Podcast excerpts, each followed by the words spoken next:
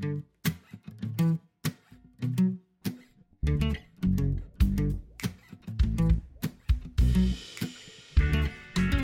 Hi, I'm Hillary Acer, welcoming you to Raise the Line with Osmosis from Elsevier, an ongoing exploration about how to improve health and healthcare. Physician assistant remains one of the fastest growing professions in the U.S., with employment of PAs projected to grow nearly 30% in the next decade, far outpacing the rest of the medical field. There's been a growth in PA education programs as well, with two dozen expected to come online by 2025. Today, we're going to check in with the director of one of the oldest PA programs in the country to take a look at the current state of PA education and how the profession is changing. For that, I'm happy to welcome Jonathan Bowser, Associate Professor at University of Colorado Denver School of Medicine and Director of the Child Health Associate physician assistant program, consistently ranked among one of the top PA programs in the nation by U.S. News and World Report. Mr. Bowser worked in family medicine as a PA before moving into the education arena in 2006, eventually rising to lead the CHAPA program a decade ago. He served on many committees and boards in support of the profession and is the former president of the Physician Assistant Education Association. Thanks so much for being with us today. Thanks, Hillary. It's great to be here. We're happy to have you here today. I'd love to start with learning more about you and what first got you interested in becoming a PA, especially because you've started your career in biochemistry. So, why the change? Yeah, it's I, I was the sort of classic PA path back in in the day. It's sort of changed now, but back then, it there were quite a few of us who were second career people looking for something different to do, something maybe that provided a little more meaning in our lives and a little more connection with our communities. And so I was doing benchtop research, had been doing that for about 10 years, and just needed to find that, to find something else that, that gave me more meaning. And so I explored health professions and zeroed in on the PA profession that was so so attractive for so many reasons to me. And the rest is history. I, I started down that path and I have really loved every moment of it. That's amazing. And you actually graduated from the program that you now run. I'd love to learn a little bit more about that path, especially on your journey to becoming a leader. Yeah, you know, it's interesting. We talk so much about leadership and it's and it's kind of this broad concept. I, I, I was certainly that person who didn't see myself as a leader in any context or any by any definition of the term. I was just sort of finding my way and discovering what I liked and, and what was challenging to me and intriguing. And so I became a, a, clinical PA and come from a long line of teachers in my family. And I suspected I would always get back to teaching. An opportunity arose in my own program, and I came back and began teaching. I did really didn't see myself pursuing leadership at that time. And then the opportunity, the director of the program stepped down and she talked to me about considering jumping in as the interim director of the program and seeing how that felt. And I think she had a, a suspicion that I would like it. I, I wasn't sure, was reluctant, did it, and really enjoyed the ability, I think, in, in these leadership roles, the ability to do it sort of amplifies your ability to get things done that you're really passionate about. And that part of it's very satisfying. So then from from there, you're becoming the director of the program gave me some confidence, I think, in my ability to lead. And so that led me down other paths, in, including you know, leadership roles on this campus, um, national leadership roles. And I just keep letting my curiosity guide me and exploring new things to this day. Well, it sounds like staying open to those kind of possibilities and being curious, as you mentioned, was quite fruitful for you in your career. And, you know, maybe just if you if you don't mind, we can go back a little bit in time to the PA program when you were there. I'd love to hear what that was like for you and maybe what the program was like back then. Yeah, you know, I was a science person, a science nerd, and had never really explored the clinical side of things until I came to this program. So we're a clinical education program, obviously, and and, and, it's quite different from just basic science. It's very applied, and that was new and exciting for me as a student and and then teaching in this program is really unique also in that we have this fusion of obviously didactic classroom based teaching that leads ultimately to clinical teaching bedside teaching and learning in the clinical setting. And that was very new and different and exciting to me. And, and just a little bit about our program. We, we are as you mentioned in introduction we're uh, a very established older program. We uh, were founded in 1968 one of the very early programs. And we our program had a very traditional curriculum. It's very much basic science, then followed sequentially by clinical classes, clinical science, and then a year spent in the clinical setting. And that was really the structure of our curriculum until not long ago when we decided, when I really kind of pushed us to change that. And I'd love to talk about that if we have time, about the, the curricular transformation that we underwent. We'll definitely get into that as I think, you know, we're seeing a, a, trend across different education programs that they are becoming more multimedia. They're integrating clinical education a lot earlier, for example. But maybe before we get into the curriculum side of things, can you give us just a broad overview of the program and, you know, what differentiates it aside from being one of the oldest and most established PA programs? Sure. Yeah. You know, we're, we're an odd program that we started in the 60s. We started, our founder was a pediatrician by the name of Henry Silver. And he was talking with Eugene Stead at Duke, Dick Smith, who was at um, University of Washington. Those were the two founding, pro- you know, Duke and then University of Washington were the first two programs. And he liked the model, but was really more interested in a model that was more similar to nurse practitioner training in that you would be specialized in the program and go into that specialty.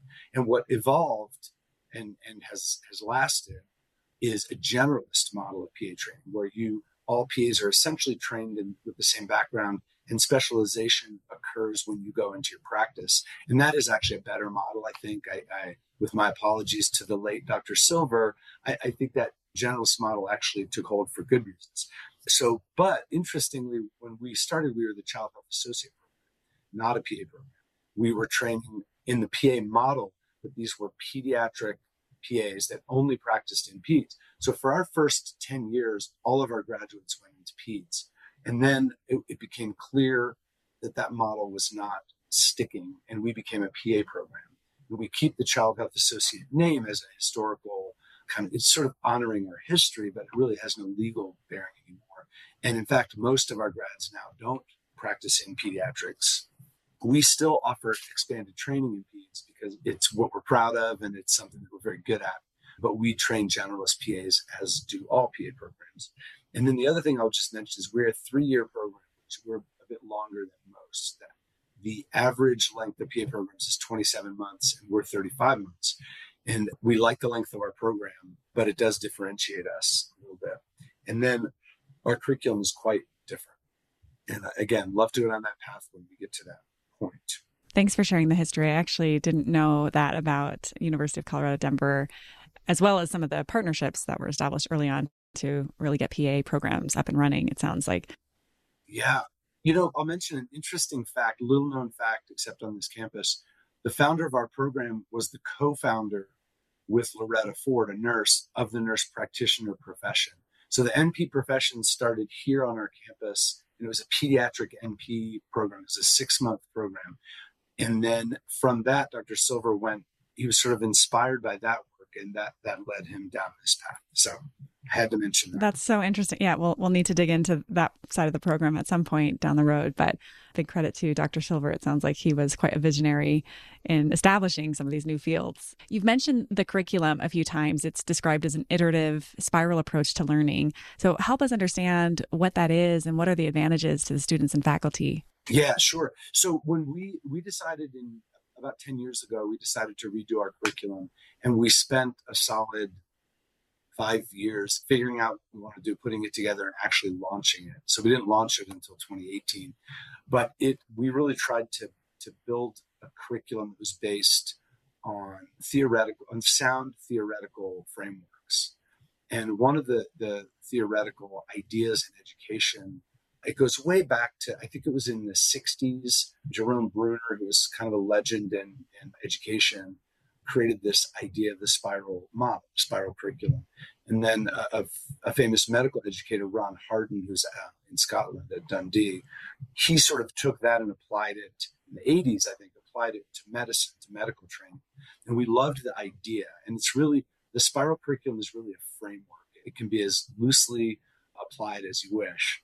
But the idea is that learning is best done in a way that's iterative and circles or spirals back to concepts that are important.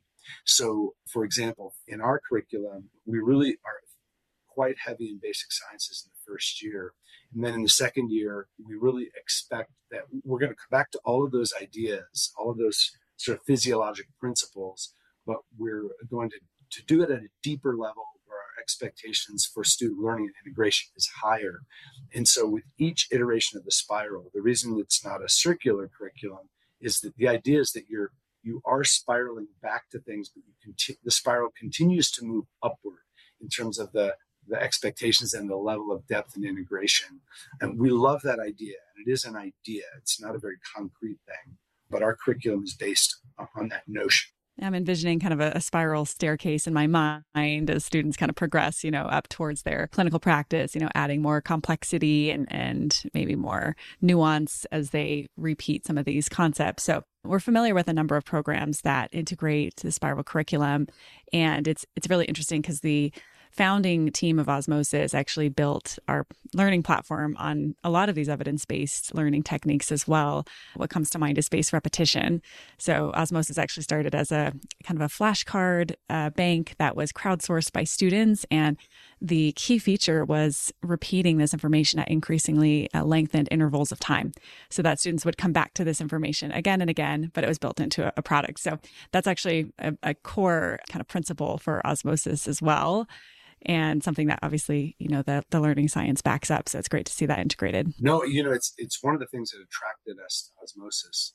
We we shifted from a to osmosis from a different platform and one of the things that we really liked about osmosis was that we were exploring early on we found these the videos on spaced repetition on testing effect cognitive load you know all these things that are near and dear to us and integrated into our model to have those those videos, which we actually use to to kind of indoctrinate our students to this new way of learning. So yeah, that's a very appealing part of osmosis. Yeah, I think, you know, it's it's interesting to see the changes over time, right? We're seeing more adoption across these programs. It takes time though, you know, the the older model of, of education with more lecture-based learning, you know, it you know, it's not outdated necessarily, but there are so many other resources that can be integrated to make it more effective, right? So that's so interesting. Yeah.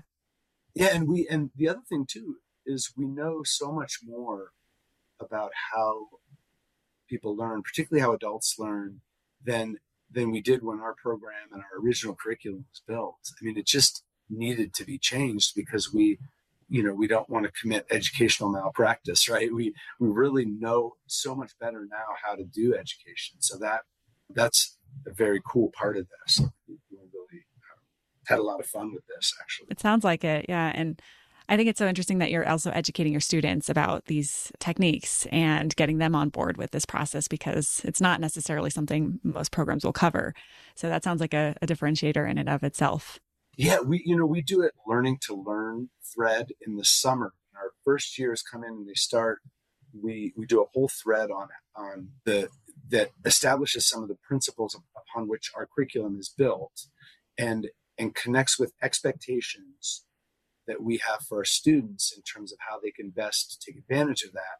And you know, we really try to shift studying practices, for example. A lot of our students come in to the program with ineffective ways of, of studying. They're not using their time well. And so you mentioned spaced uh, repetition. We talk about that. And the testing effect um, is another one of the osmosis videos. It's a nice, brief video that our students can get a sense of the testing effect and then we talk about it in the classroom and how and apply it and help them understand how to use those you know those bits of learning theory to to, to do this better. And by the time it takes there's a curve a learning curve and and there's some resistance to it because these students come in with habits that are ingrained over a lifetime of learning you know 12 16 years of learning whatever. And so what's gratifying for us is though by the time they're in their second year we always have this is very anecdotal non-scientific but we always have students come back and say now i get it. Like i'm really using these methodologies and, and they're working for me and it makes sense and I'm, my learning is more efficient. And that's always great to, to see this stuff in action yeah, that's that's the hope, right? That students can save some time, they can spend more time with their patients, they can spend more time with their families or on their own health. So, if we succeed at, you know, implementing some of these techniques, then I think, you know, students will get some of their time back and and hopefully the same is true for faculty. I'm I'm curious, especially for some of these programs that might be looking to change their curriculum or, or implement these ideas. What was the process like for getting, you know, your faculty on board or were they excited by this or what was the maybe kind of collective decision making that that happened if if any? Yeah, no. You know, this all started the journey all started in 2013.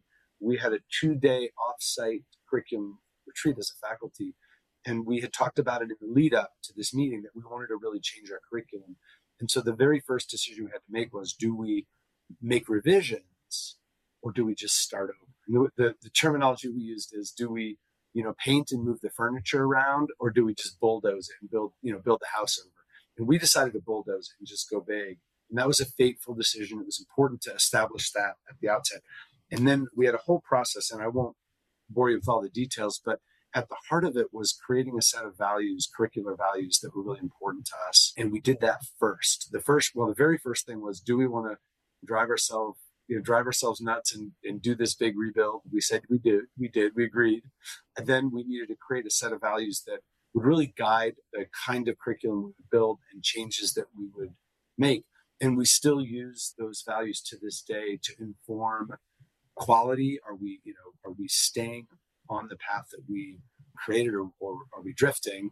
And if we want to make new changes, do they adhere to these values? And these are basic things like integration, contextualized learning, things like that. So, so that was really important.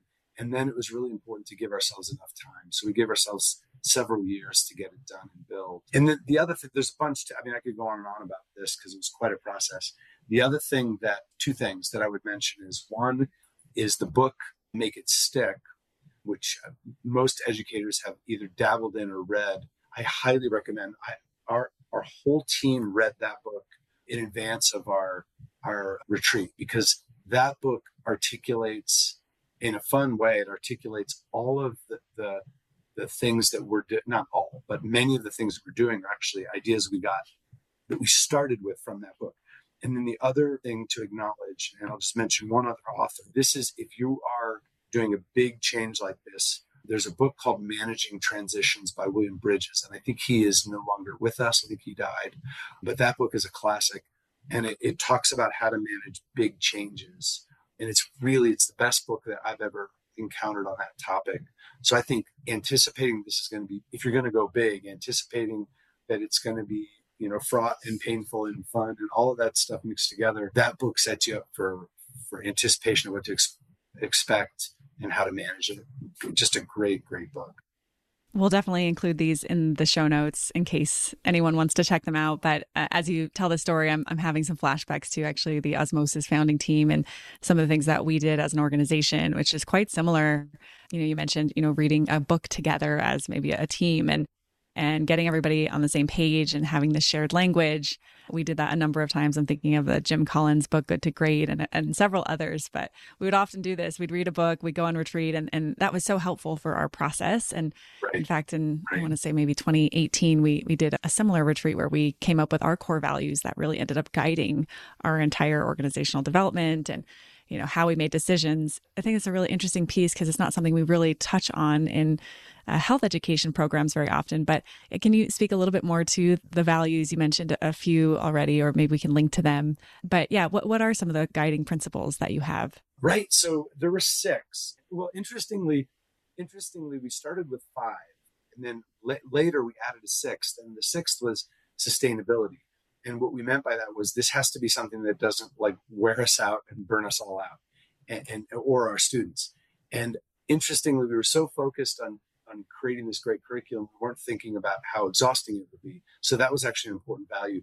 The other five are, I, I can just tell you, they're integration. We really wanted this to be as integrated as it can be.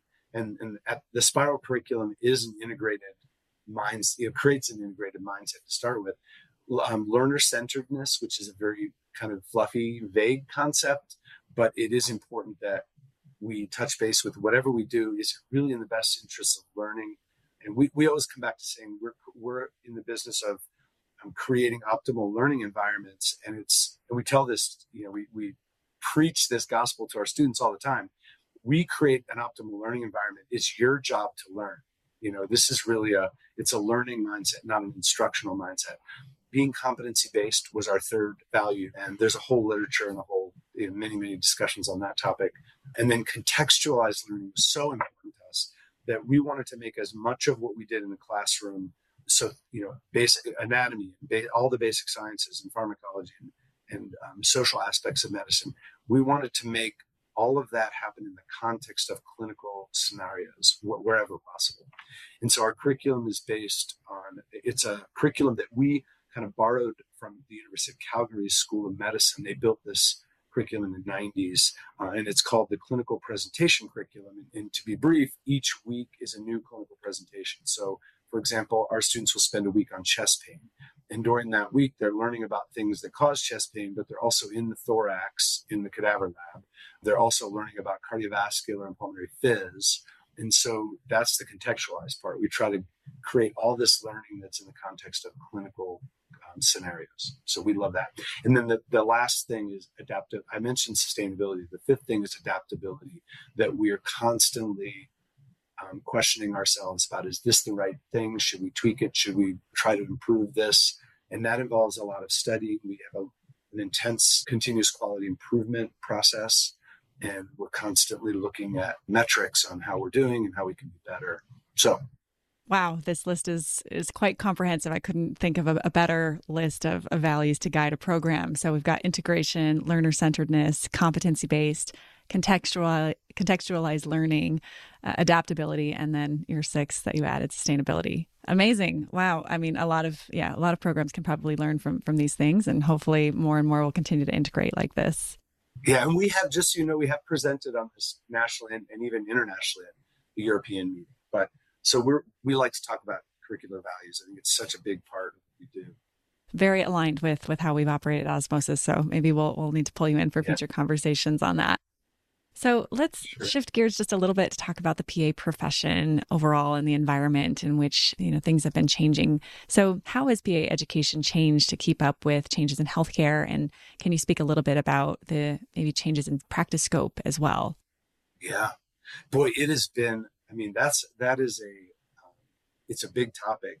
The the the PA practice environment has changed so much, and, and a lot of it has just been in response to kind of market forces in medicine and and it, the this increasing complexity in medicine. You know, as we all know, there's this curve of you know doubling time in medical knowledge, and that that doubling time keeps keeps getting shorter and shorter, and so there's so much out there, and medicine has gotten so hyper specialized in some ways and so PAs have really had to adapt to that. You know, at the end of the day, PAs are subject to the same market forces that physicians and nurses and, and everyone in, health professions is.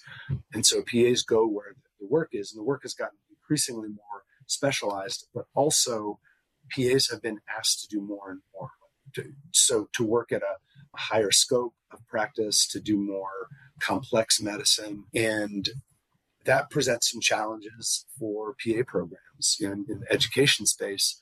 If we're talking about a generalist, an important challenge for PA programs is how do you prepare the generalist who you know is going to go into critical care medicine, which is is not a generalist field at all. It's highly specialized and, and demanding, and that's it. That's an ongoing challenge. And I will say one of the answers to that has been this absolute burgeoning of residencies or fellowships that both terms are used uh, interchangeably kind of but they're generally one year or so in length and they're postgraduate programs that prepare you for these more complex environments. I'm sure you're familiar with these, you've probably heard of them, but there's a lot that are in critical care, emergency medicine, surgical fields. And the idea is much like a medical residency for a physician to really allow you to get more specialized in that one area so that you can really hit the ground running in practice.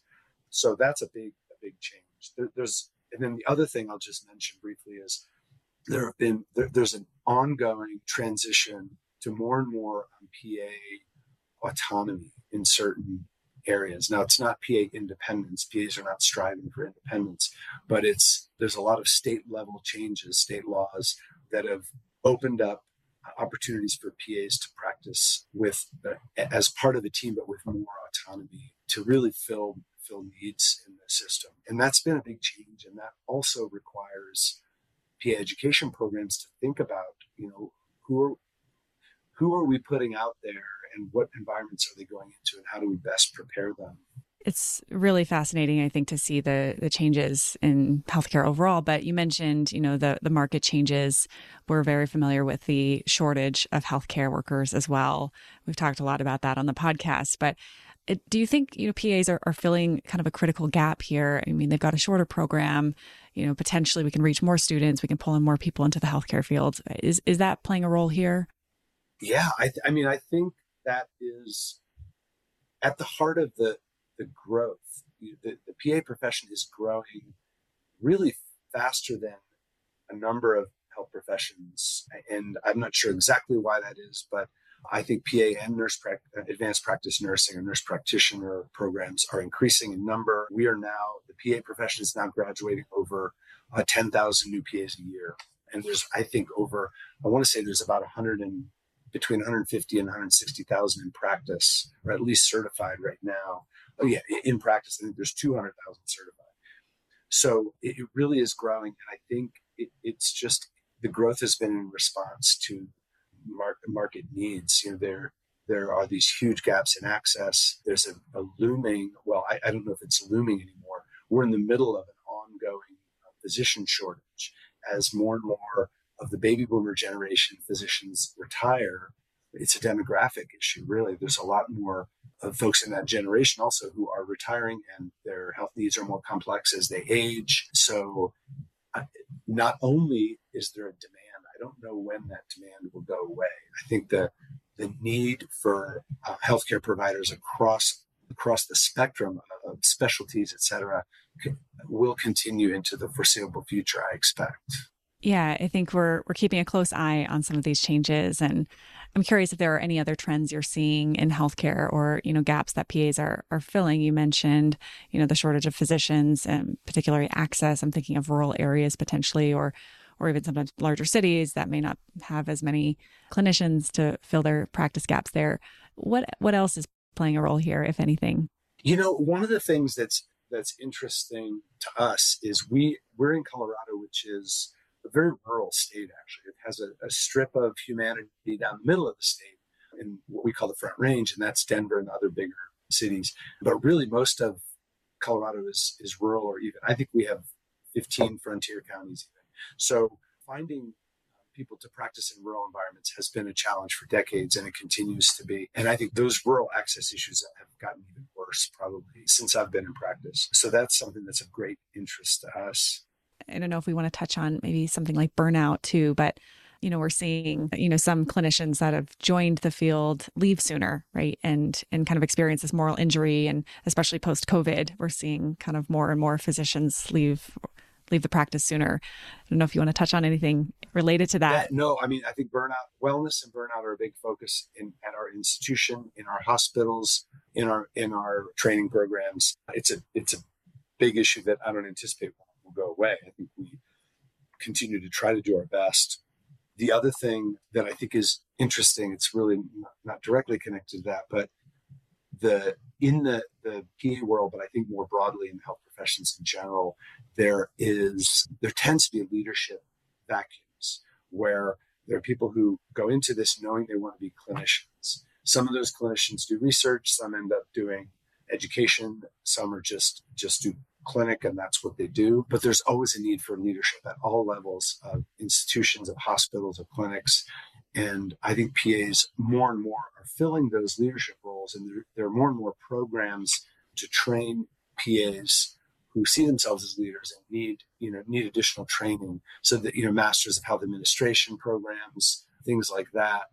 I think that's a, a area of tremendous growth for my profession that I know so many great PA leaders, and, and I think I always look at my students and say, you know, among these students, there's so many future leaders who may not see themselves as, as such. And so trying to create opportunities for leadership, we have a scholarship within the program for four students each year that's a leadership and advocacy scholarship. And it really involves some leadership and advocacy training. And I think I think it's really important for our profession to contribute in that way. Definitely. And it, it sounds like, yeah, you're, you're investing a lot in kind of creating this future generation that can fill these gaps and step into these leadership roles. And, you know, I'm very optimistic about the future of our students, just knowing and, and working with so many of them.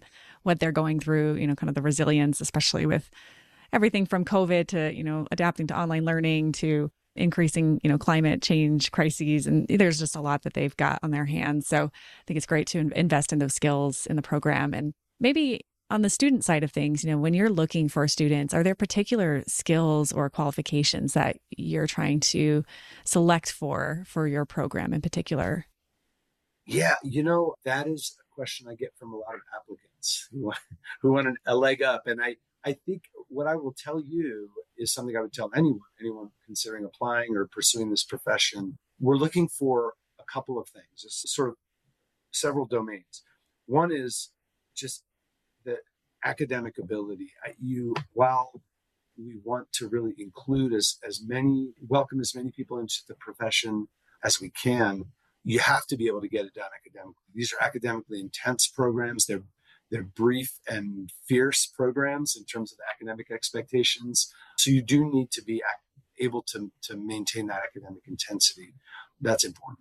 But the things that we're really interested in alignment with our mission. Our mission is really around community based health, it's around rural and urban underserved um, care uh, and primary care. So, you know, um, really fundamental primary care, caring for families. So we we like to see people who show a connection and a commitment to their communities, and that doesn't need to be anything related to medicine. I, I'm impressed with somebody who applies to this program and has done the Peace Corps or has done has spent time volunteering with a Boys and Girls Club or you know volunteering in youth athletics or church groups or what, whatever whatever it is we really value commitment and and longitudinal commitment to your community to others to, to other people whatever form that takes. That's really important to us that makes a lot of sense and seems like it's a transferable yeah. you know, kind of skill or correct into That's right. PA programs. Right. So great. Well, we're a teaching company, as you know, and we love to fill in knowledge gaps. Is there a topic you think Osmosis should make a video or course about to fill in a gap that's of particular interest to you? Yes, I'm glad you asked. I there there are several things. I think one of the things I will say is we use Osmosis is very nice for a spiral curriculum in the way that we do it because we have these modules that we use in the first year, and they're really mostly basic physiology models and biochem. And that's really what we focus on in the first year. But when we spiral back in our second year, we spiral back to these same concepts. But we expect that our learners, you know, we can say to them, you've had that now, right? And so we're not going to revisit it in any great detail. We just expect that you have it in, in your brain and you're going to be able to pull it out and apply it. And so we assign all of those videos that we used in the first year as optional for the second year for, for any particular week. So let's say we're doing you know, abdominal pain in, in year two, we will list a bunch of osmosis videos that are foundational things they've already done in the first year, but they can come back to. So it's really nice to have that. The one thing that I think we almost couldn't get too much of is clinically applied materials. So, so thing, you know, a, a brief session that's that may take the learner through a case and where there are physiologic concepts but clinical concepts. You know we do a lot of gradual reveal in our program with cases where you know we start off with a, a person of a certain age with presenting with something and then we'll reveal more information as we go. You know things like that I, I never i would never tire of those. Those are great. The, the one area though that i think would be really interesting and i'm sure it's absolutely on your radar is ai and we are and i i don't know how much stuff you have on ai yet on your platform but boy we are immersed in it right now. We're we're both trying to figure out how to utilize ai in the program to help us with in just in terms of time savings and efficiency and but also we know that ai is being used in the clinical space that it's it's coming fast and furious at everyone. Our health systems in this region are using ai in various ways. I just think it'd be cool to see in stuff on AI and osmosis. I don't know what that would look like. It's a very general idea. It's definitely on our radar and something that we're exploring. And we're actually hearing from students and faculty that they're already integrating things like ChatGPT, you know, to ask questions too. And obviously, you know, we we hope that we'll be able to play a bigger role in this and and serve as a really credible source. Yeah. In a, the AI space. But I'm glad you touched on that because we're very excited about the emerging kind of field there. And you mentioned things like clinical cases and clinically applied materials. You know, hopefully some of our newer products that are coming out in the next year or so will serve some of those gaps. But of course, always interested in, in that kind of feedback. So I'll, I'll pass it along to the team and, and make sure we're, we're covering those areas. The thing I'm really curious about is the sort of logical fusion of AI with adaptive learning and these adaptive learning platforms, imagine you injecting AI into that. You could do some very, very personalized learning using these you know, using AI platforms with an adaptive mindset where you're you're really trying to figure out that person's gaps and strengths. I just think personalized learning is, has always been this sort of dream. Like, how can we make each person's learning experience in the program best suited for them where they are? And I think AI blows that opportunity up. Like it just makes there's so many possibilities. I suspect I don't know enough about it, but I'm very excited. I think that's you know exactly what it could be used for. In fact, early on in the osmosis days, we we had kind of a, a pre AI tool actually that was called Workspaces, and some students do still use it, where you could upload you know your course powerpoints or something like that, and essentially we had an algorithm that would cross check you know the different terms and uh, concepts that were were mentioned in this PowerPoint or you know syllabi even, and then it would actually come up with a study schedule for students and it would say okay watch these videos complete these questions. And you know that was a very basic form of of this but you know i can imagine in in the next year or so we'll see a lot more of these study tools and you know these ai tools being able to identify gaps in students understanding and and kind of predict you know what areas they may need to learn more of and, and really personalize it as you said. So i think that's a way that we can better serve our, our learners and ensure that they're prepared for practice. So I'm, I look forward to it. It's, I, will keep my uh, ears to the ground in terms of what you you're doing at Osmosis because I know this is going to happen. It's going to happen quickly. I suspect. Yeah, yeah, we're seeing the changes kind of accelerate, I guess, every week. But we have many students, you know, in early healthcare professionals in our audience. And given your background and your experience, you know, in healthcare over the years, what advice would you offer them about meeting some of these challenges, whether it's, you know, technology or we mentioned burnout, we mentioned, you know, access to care? What are some of the challenges that you've seen and maybe advice that you would give them to address those challenges? Yeah, I think, I mean, that's a really good question and one that I, I that comes up now and again. And I think my answer is going to be fairly general, but I think one is advice that I would give to my kids or anyone is do allow your curiosity to lead you in, in, to some degree. So, you know, pursue the things that you're really interested in because when the going gets tough in, in clinical medicine, and it does, you have rough days. If you're in an area that you're excited by and that and and where you, that you're curious about, I think it helps get through those tough days at work or the tough periods in your job. So let your curiosity guide you for one. And then two, I think we're such a team based profession. And I think most medicine is really focused on, on team based care and teams. But the PA profession started team. You know, we team is a kind of in our in our DNA. And I think embracing that and, and you know, for, for an early career person or someone even contemplating this, decide how, what that means to you and embrace it. And, and, you know, we, when in the classroom, for example, we do a lot of team activities and our classes really support each other, lean on each other. And, I think that's the environment, right? That's the thing you're looking for in, in a medical practice, in a, a PA program. But the value of team is so important. So I, there's there's advice in there somewhere. But yeah, team, I think team is big.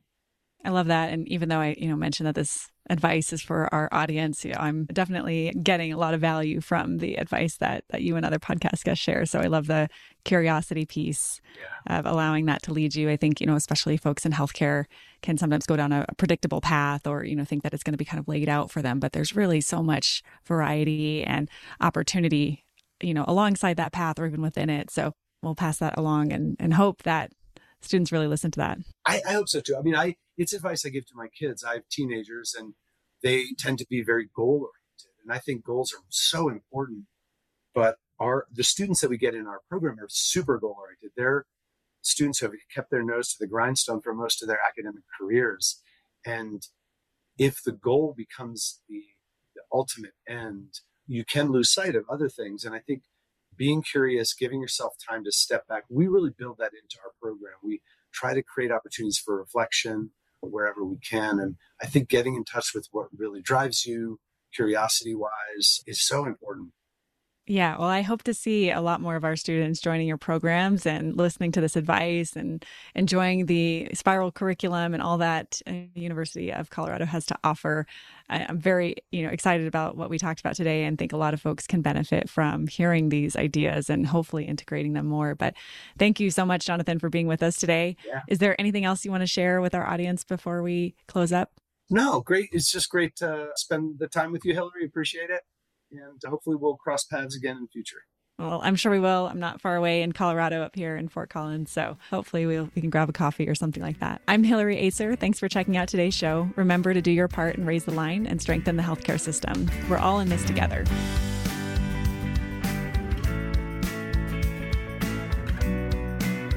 If you like this podcast, please share it on your social channels. You can also subscribe to the series and check out all of our episodes at osmosis.org slash raise the line podcast.